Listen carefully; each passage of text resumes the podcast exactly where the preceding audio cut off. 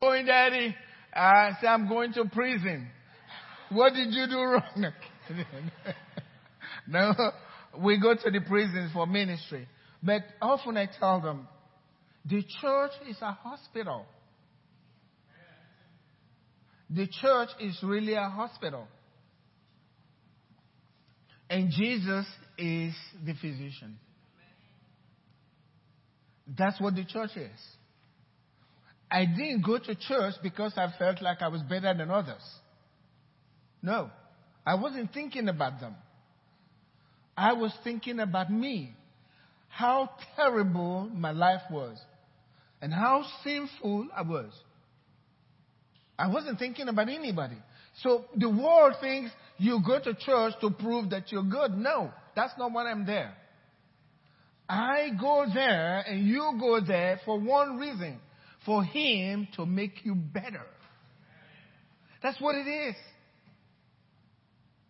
It's not that we are good. All have sinned. I realize I need God. They may think they don't need Him, but that's their business. But for me, I know I need Him. You need Him. That's why I'm there. I want to make it right with Him. I want the one who created me. I want Him to be pleased. And I knew I had done so many things that were offensive to Him. I want to make it right. Was he concerned about them? I hear people say, all these hypocrites are in church. Join us. You'll be one of us. That's right. Join us. We're just trying to get better. We're needing Jesus to heal us from our sinful lives. And He's changing us as He gives us medicine. I mean, the Word of God. And slowly but surely, we're getting better. I'm not going to turn around and look at my brother and say, huh, you've been taking the same medicine for two years and you're still like that? I'm better. Nobody does that in the, in the hospital. Rather, they say, don't worry about it. Our doctor is, this doctor is really good. I was, when I came in, I was doing so bad. Worse than your case. But the doctor is helping me. Don't worry about it. Is that not what you see? The church is a hospital. We encourage one another about the power of the one to whom we've come to change our lives. Point is, be a son of encouragement. That's my title. Be a son of encouragement. Don't see the worst in people. Because that's not the way God saw us. He looked past the worst in us and saw something beautiful. And He is saying, have your Father's eyes. See like your Heavenly Father. See people the way God sees them. Amen. If you don't say amen, I will, okay? the Bible tells us in Mark, uh, Micah 8, I mean 6 verse 8. He has shown you, oh man, what is good. And what does the Lord require of you? Won't you like to know what God wants from you? God wants certain things from you. He has shown you what is good. And what does He require from you? You want to know what God requires from you. So, well, for me not to sin, yeah, that too. But what does God really require of you? What He wants is for you to do justly and love mercy. Not just be merciful, but love mercy. If you love mercy, you will be merciful. And that's one of God's greatest attributes. Your mercy endures forever. Love mercy and live humbly before your God. So humility is very important because the Bible says God resists the proud and he gives grace to the humble. So God wants you to be just, be fair with yourself and with others as well. Just be fair. But as you are fair, fair, add mercy to that. Mercy, justice, mercy. And be humble before God. Because He resists. Can you imagine if God's resisting you, you're in real trouble. He resists the proud, He gives grace. In, in, in other words, He enables the humble. And he, when He enables them, He lifts them up. And God says, This is what I want from you. Jesus in Matthew 23, verse 23, talked about uh, the weightier part of the law. Weightier things, matters of the law. What are the weightier matters of the law? He says, where you try to do all of these good things, but then don't forget, do that, but don't forget the weightier matters of the law. What are the weightier matters of the law? Justice. We're back again. Justice, mercy, and faith. Justice, mercy, and faith. So that tells you to be merciful as a Christian is to be godlike. Compassion, not judgment. Compassion. When you come into a church or you go around your brothers and as they, you're interacting with them and all you see are the negative things in their lives, you got a different spirit. You got a different spirit. A spirit that God may not be able to walk with. Because there is pride there. And there is judgment there. Justice, mercy, and faith. Faith means loyalty. That's what faithfulness, loyalty. For you to be, if you are connected, you're there. Let your friends know you'll be loyal to them.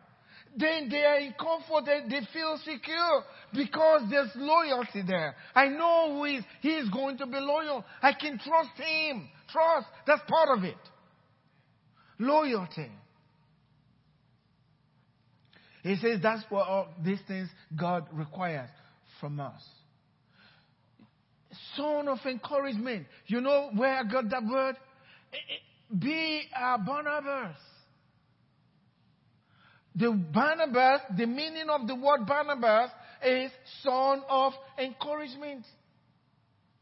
Barnabas is son of encouragement. If you read in, in Acts chapter 4 verse 36, He says, and Joseph who was also named Barnabas by the apostles. That was not his name. His real name was Joseph. Many of us will always say words like Barnabas and Saul. No, the real thing would have been Joseph and Paul. But his nickname took over his life. And the meaning of that word Barnabas is son of encouragement. I want you, and I know God wants every one of us to be a son of encouragement. You can be. The, the nickname he accepted transformed the man. He became a son of encouragement. He was the son of, let's tell, let's say what he did. He says, and Joseph, who was also named Barnabas by the apostles, which is translated son of encouragement or son of consolation. You feel good when you're around this man. Amen. You feel good when you're around him. You don't want to go. Do people see you, you showing up oh, oh. And they go the other way, find a way, or give a clever excuse, uh, which is a little lie, and to get away from you. That's not good. Look, look at what he says. He was a Levite of the country of Cyprus. Not Cypress. I like him to be from Cypress, okay? Yes. I said, yes, we are from the same place. I'm telling you. I looked closely and it's not. Oh, that's wrong. okay. so he tells us,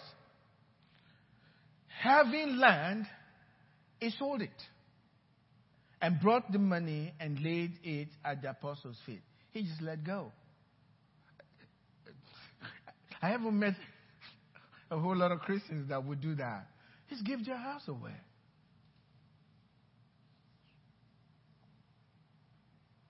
It was that son of encouragement. Let me tell you some of the attributes, some of the things I know about this man and what I know about, by the grace of God, son of encouragement, which I believe every one of us should be. First, he was a man of faith. He was a serious man of faith. How would you give everything that you have? That was all he had. He sold his house. He never thought about where he was going to live after selling the house. He didn't keep one penny. All he was after was the work of God and the people of God. I want the apostles and the children of God, I want all of them comfortable so we can continue to do ministry. That was all. He, he, he didn't think about tomorrow for himself. He laid everything down. People, people of encouragement, they're willing to give anything to see that others are doing better. And that's what God's called every one of us to do. The disciples saw that. Son of consolation. Now you made us feel good. Everyone's need will be met through Barnabas, and Barnabas had no thought about what he needed himself. He was trusting God to meet his need for the future. He sold everything. He was just like Jesus. Jesus gave everything. Amen? Even his own life. Barnabas had no thought of his future. The people were more important. Their needs were more important than his own need. He didn't care. He was a serious man of faith. We'll find out later. Strong man of faith. He was trusting God and left it. And the disciples saw that and they said, wow. And gave him a nickname that stayed with him all the days of his life. And we're still talking about him till today. And you can you read through the scripture. Please study about Barnabas. Read the scriptures. You'll find out he was the genuine thing. The genuine thing. Always with words of encouragement for people. I see other sons of encouragement in the Old Testament. Angela probably uh, alluded to that, or somebody did today, this morning. In the wilderness, when they were all discouraged because of what they had to face. You know what brought that? Some people came and said certain things to them, and their lives fell apart. All night they cried, just by hearing words. Your words matter.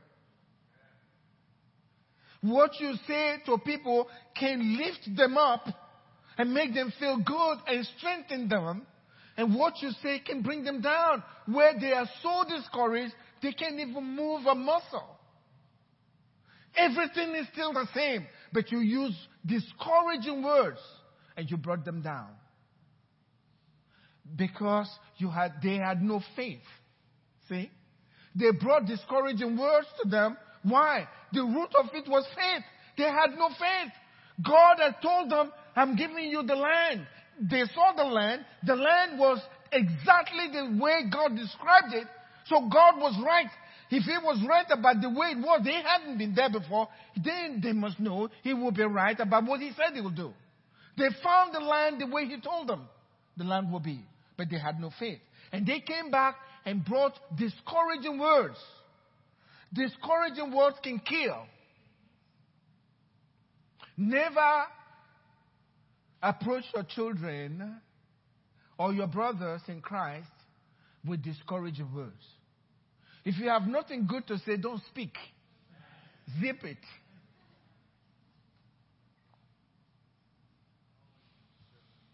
So important. You lift people up. Jesus was the ultimate son of encouragement. And you can see the way he dealt with people in, in the New Testament. Think about the woman at the well of Jacob. Jesus knew she had been with five husbands. You think she was thrilled about being with five different husbands? No. She was discouraged in life. And life was going nowhere. She had a husband in, a, I mean, a man living with her. Basically, what she was saying, I've tried all of them and married all of them. None of them worked. I'm going to try you for a while to see if you'll work out. And if you don't work out, I don't have to go through divorce papers. I'll just kick you out. But Jesus knew. But notice, he was in Jesus' presence, not feeling even inferior. She could, she could talk to him. Even after Jesus revealed himself as the Messiah, she was still okay. Standing in his presence. Because she felt accepted. She felt accepted. And notice what Jesus did. Jesus spoke to her, and He's speaking to you. If you hear this morning, think you've, done, you've missed, made a lot of mistakes in your life. He's accepting you. People may not accept you, but He will. But not only will He accept you, He'll transform your situation. He has the power to. So you give it to Him, He can transform the situation. All He told the woman, He talked to her for a while, and then He said to her, when it, when it really mattered, go and get your husband. Knowing fully well she didn't. But He didn't tell her, I know everything about you, lady. You want me to tell you? You've been married five times. I'm a prophet. That's not the way he approached it. He did it with compassion. And he said to her, she said, I have no husband. But she didn't tell him the details. She didn't want to talk about that. And Jesus said, Well, let me just tell you, okay? You got five. You had five. And the one you're living with now He's not your husband. But that was not the end of the matter. And Jesus commended her. When you said that, you spoke the truth. You spoke, you were really truthful about it. He commended her. And even after Jesus said that, he didn't even go to the husband thing. She went on to say, I perceive you are a prophet. And then they started talking about spiritual things. And she didn't feel inferior, even though she knew she was in the presence of the ultimate prophet and spoke with him. That's the way every Christian should be. Every Christian should be that way. Where even though they are sinful, they are willing to talk to you about spiritual things and learn from you and let the light flow from you into their life. But if you are not a child of a son of encouragement, they don't want to be around you. They feel condemned around you. They're not comfortable. May God transform everyone's life this morning into a son of encouragement. So we bring these people in. They need Jesus. Glad for Nick. We just baptized him this morning. Where's the fellow? Yeah. yeah. But I'm sure he felt that love. It was different acceptance. Nobody preached to him. He just got saved in a meeting. And that's what God's called us to. Amen. And He's doing it at the Ark Fellowship, and we are just seeing the beginning. Can I hear an amen? You guys missed the place to say amen. Are you just so focused? This is not when the saints go dragging in, right? We talk about saints go marching in, right? when the saints go dragging in, yawning and all of that stuff. we don't drag, amen? Oh gosh. We got the drags in the world. Not here. Excuse me, I mean that. Okay.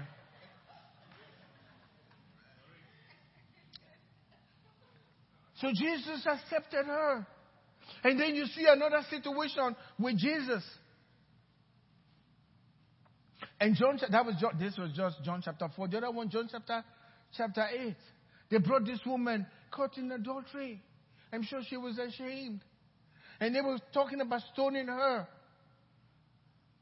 And Jesus said nothing.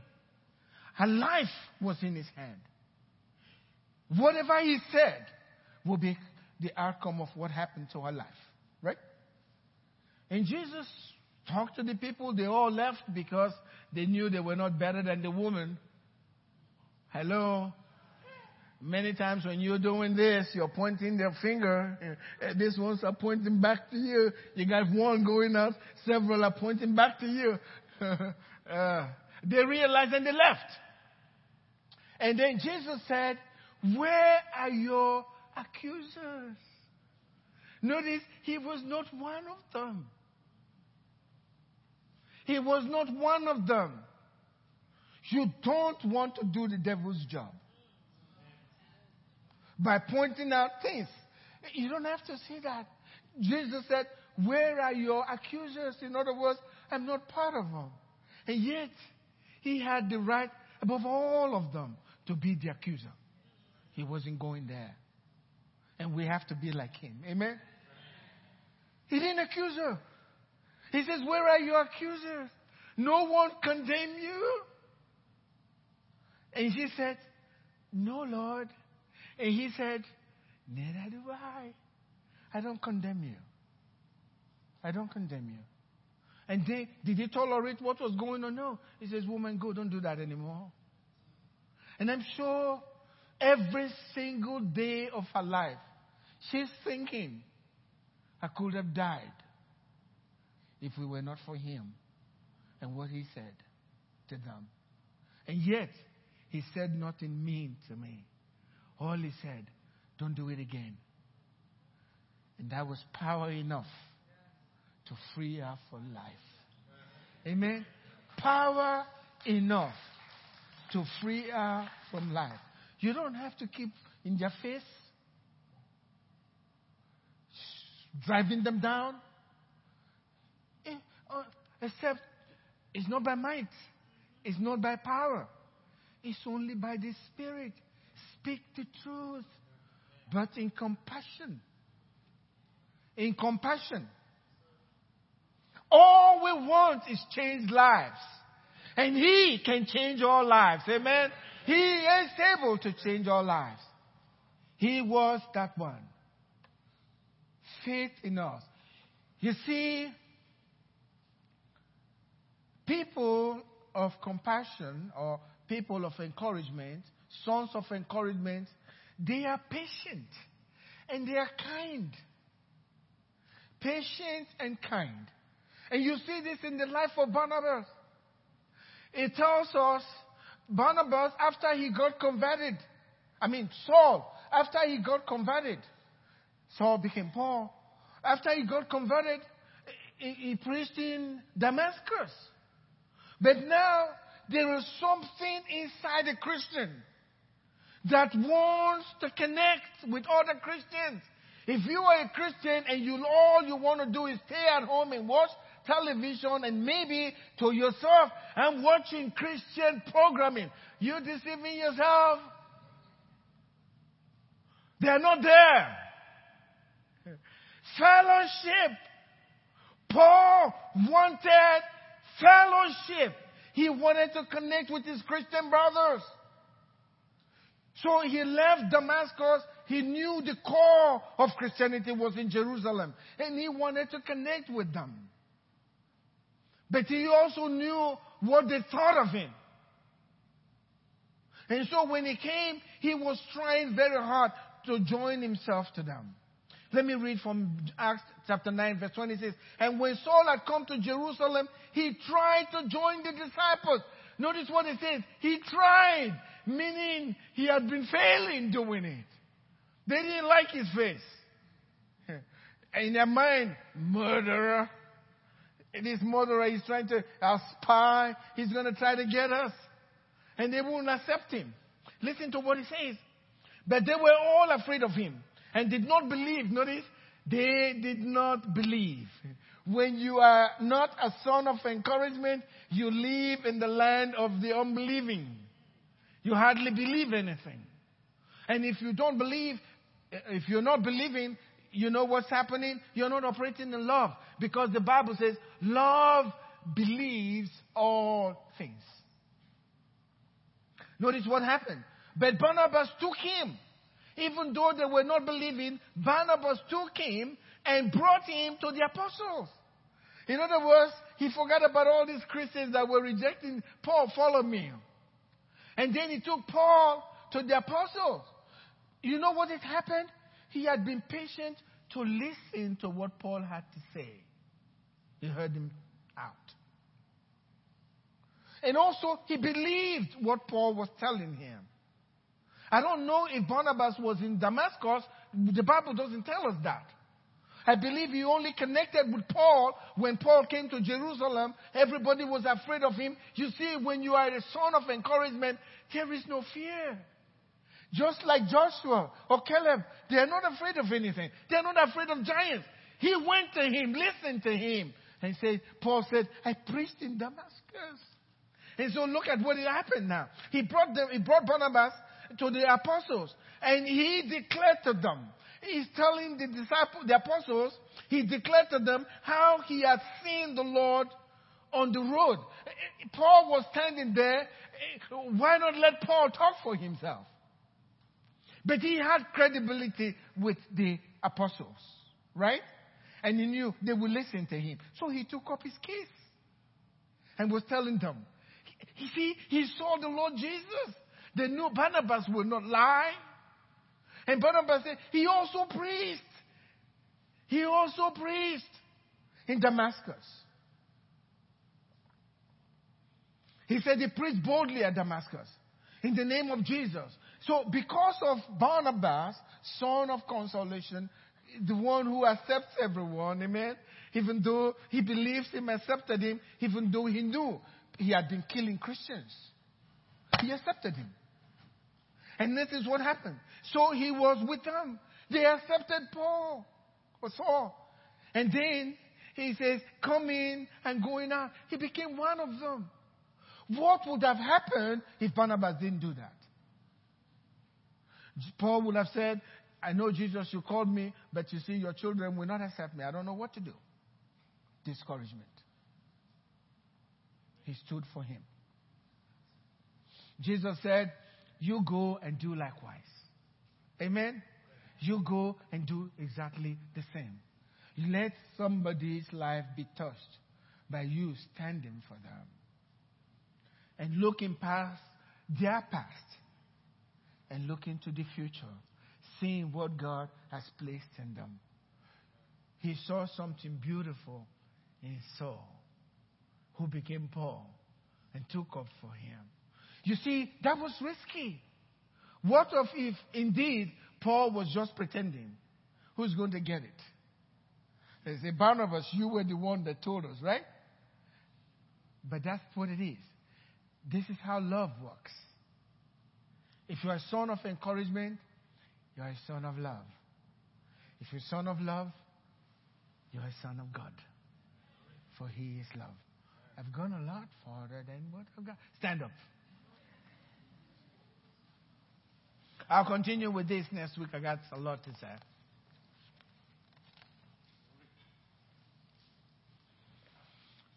I, I, every message that comes has a purpose in my mind. I knew how I was when I came to Christ. I've talked about it before. I'm grateful to God that they didn't kick me out because in those days uh, we wore bell bottom pants. You heard about that. And they got the fro. I, I, can't, I don't have fro anymore. it is all gone. And they, what they call platform shoes were so high. We walked funny, I'm telling you. But I went to church like that. And saints are not supposed, in my time, they were not supposed to dress that way. And I went to church and prayed in my bell bottom pants and everything. And the brothers accepted me. Nobody kicked me out. when they come, let's accept them. Amen? Just as they are. And love them. Nobody ever said, mentioned my bell bottom pants. If they said anything about that, my question was, what has bell bottom pants have to do with God? He wants my bell bottom pants also? What is this? But they left me alone. And God had to walk through to my heart by Himself and told me, You just have to look like your brothers. And you have to be just like them. We're one. So we got rid of that.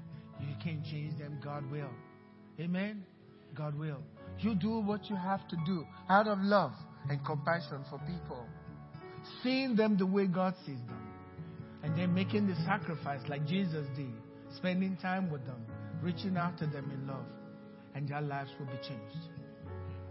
And your Heavenly Father will be glorified because you gave them His light.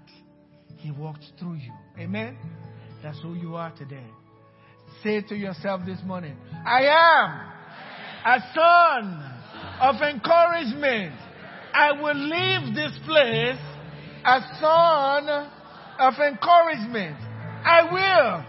And I'm able to encourage the world to follow Jesus, who is the ultimate son of encouragement. Did you really mean that? I will be watching. Thank you, Jesus. I will be watching, but I believe it that He's transforming your life right now. If you agree with me, what I'm saying to you today, there is a spirit. The words that we speak from the scripture, they are spirit and they are life. And they are inside of you right now transforming you. And you're just going to find yourself showing that compassion, sharing with people, loving them. They can understand what's going on. It's Jesus walking through you. And they, they finally get, I got it now. It's Jesus that's in you. I want him too. That's beautiful. That's what Nick found this weekend. Amen. I'm so proud of Nick. He's going to the north, uh, up north somewhere where it's cold, right? uh, and he's going to be spreading the good news about what Jesus has done. Would you lift your hands up today for him? He's great. Our God is so good. He's so good. Father, we thank you. We give you praise. We give you praise.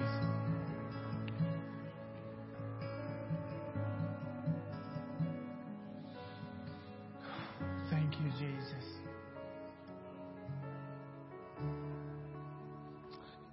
I feel His presence here today.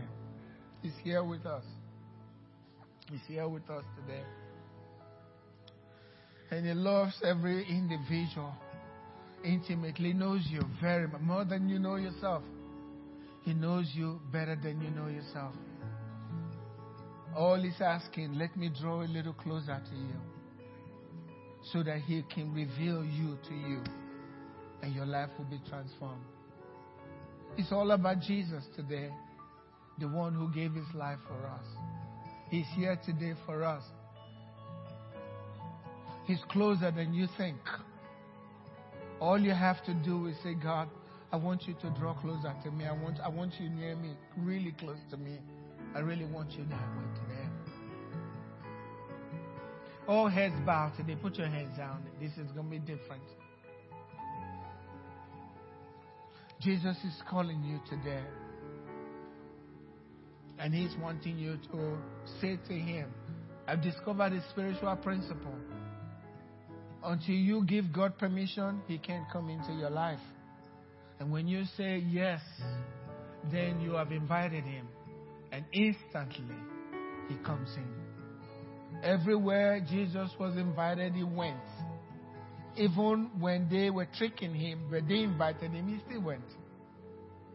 If you invite Him, He'll come and He'll be a part of your life. If you're here this morning and you need that intimate relationship with Christ, maybe you've been following Him, but you haven't felt that intimacy with Him that you really know, but that's your heart's desire. I believe God will hear your prayer today. He is here with us. And all you have to do is to say, Yes, this is what I need. You heard me, he heard. Jesus hears everything I'm saying, and you hear. But so all God, all I'm asking you today, agree with me.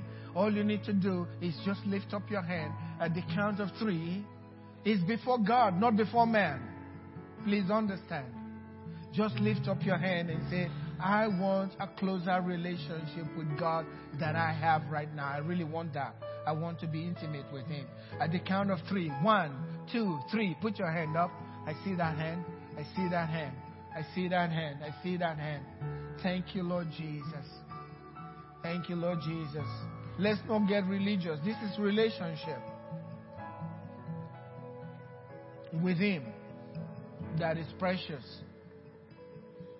and forever. When you, if you raise your hand today, let me tell you something. The angels know this. God the Father Himself saw your hand up. That's more important than what men think. Much more important.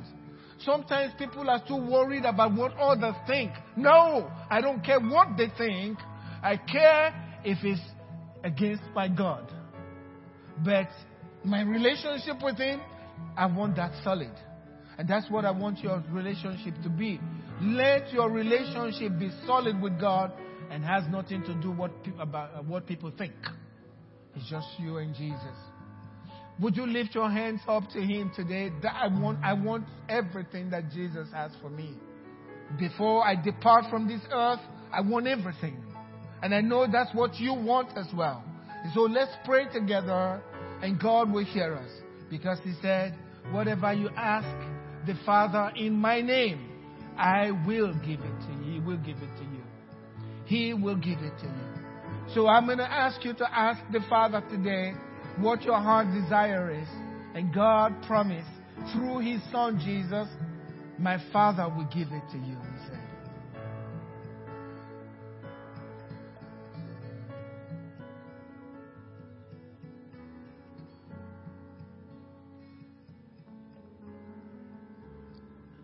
Paul said, I want to know you. I want to know you. I want to know the fellowship of his suffering. I want to know the power of his resurrection. That's what we want. Because that transforms us into not ordinary people anymore, but sons and daughters of God priests and kings before our God. And He is here today. Jesus, we thank you. You saw every, you see every hand raised here before you today. And we acknowledge that you are God. All I need is for you to agree with me. And God's answering our prayer today. I pray. If you agree with me, just say amen. And that's it. God be near us according to your word. Be in us and us in you according to your word today. And that scripture is fulfilled today because of your grace, because of your mercy, because of your loving kindness. Your people are blessed today with all spiritual blessings in heavenly places in Christ. And God's people said, Amen. Amen.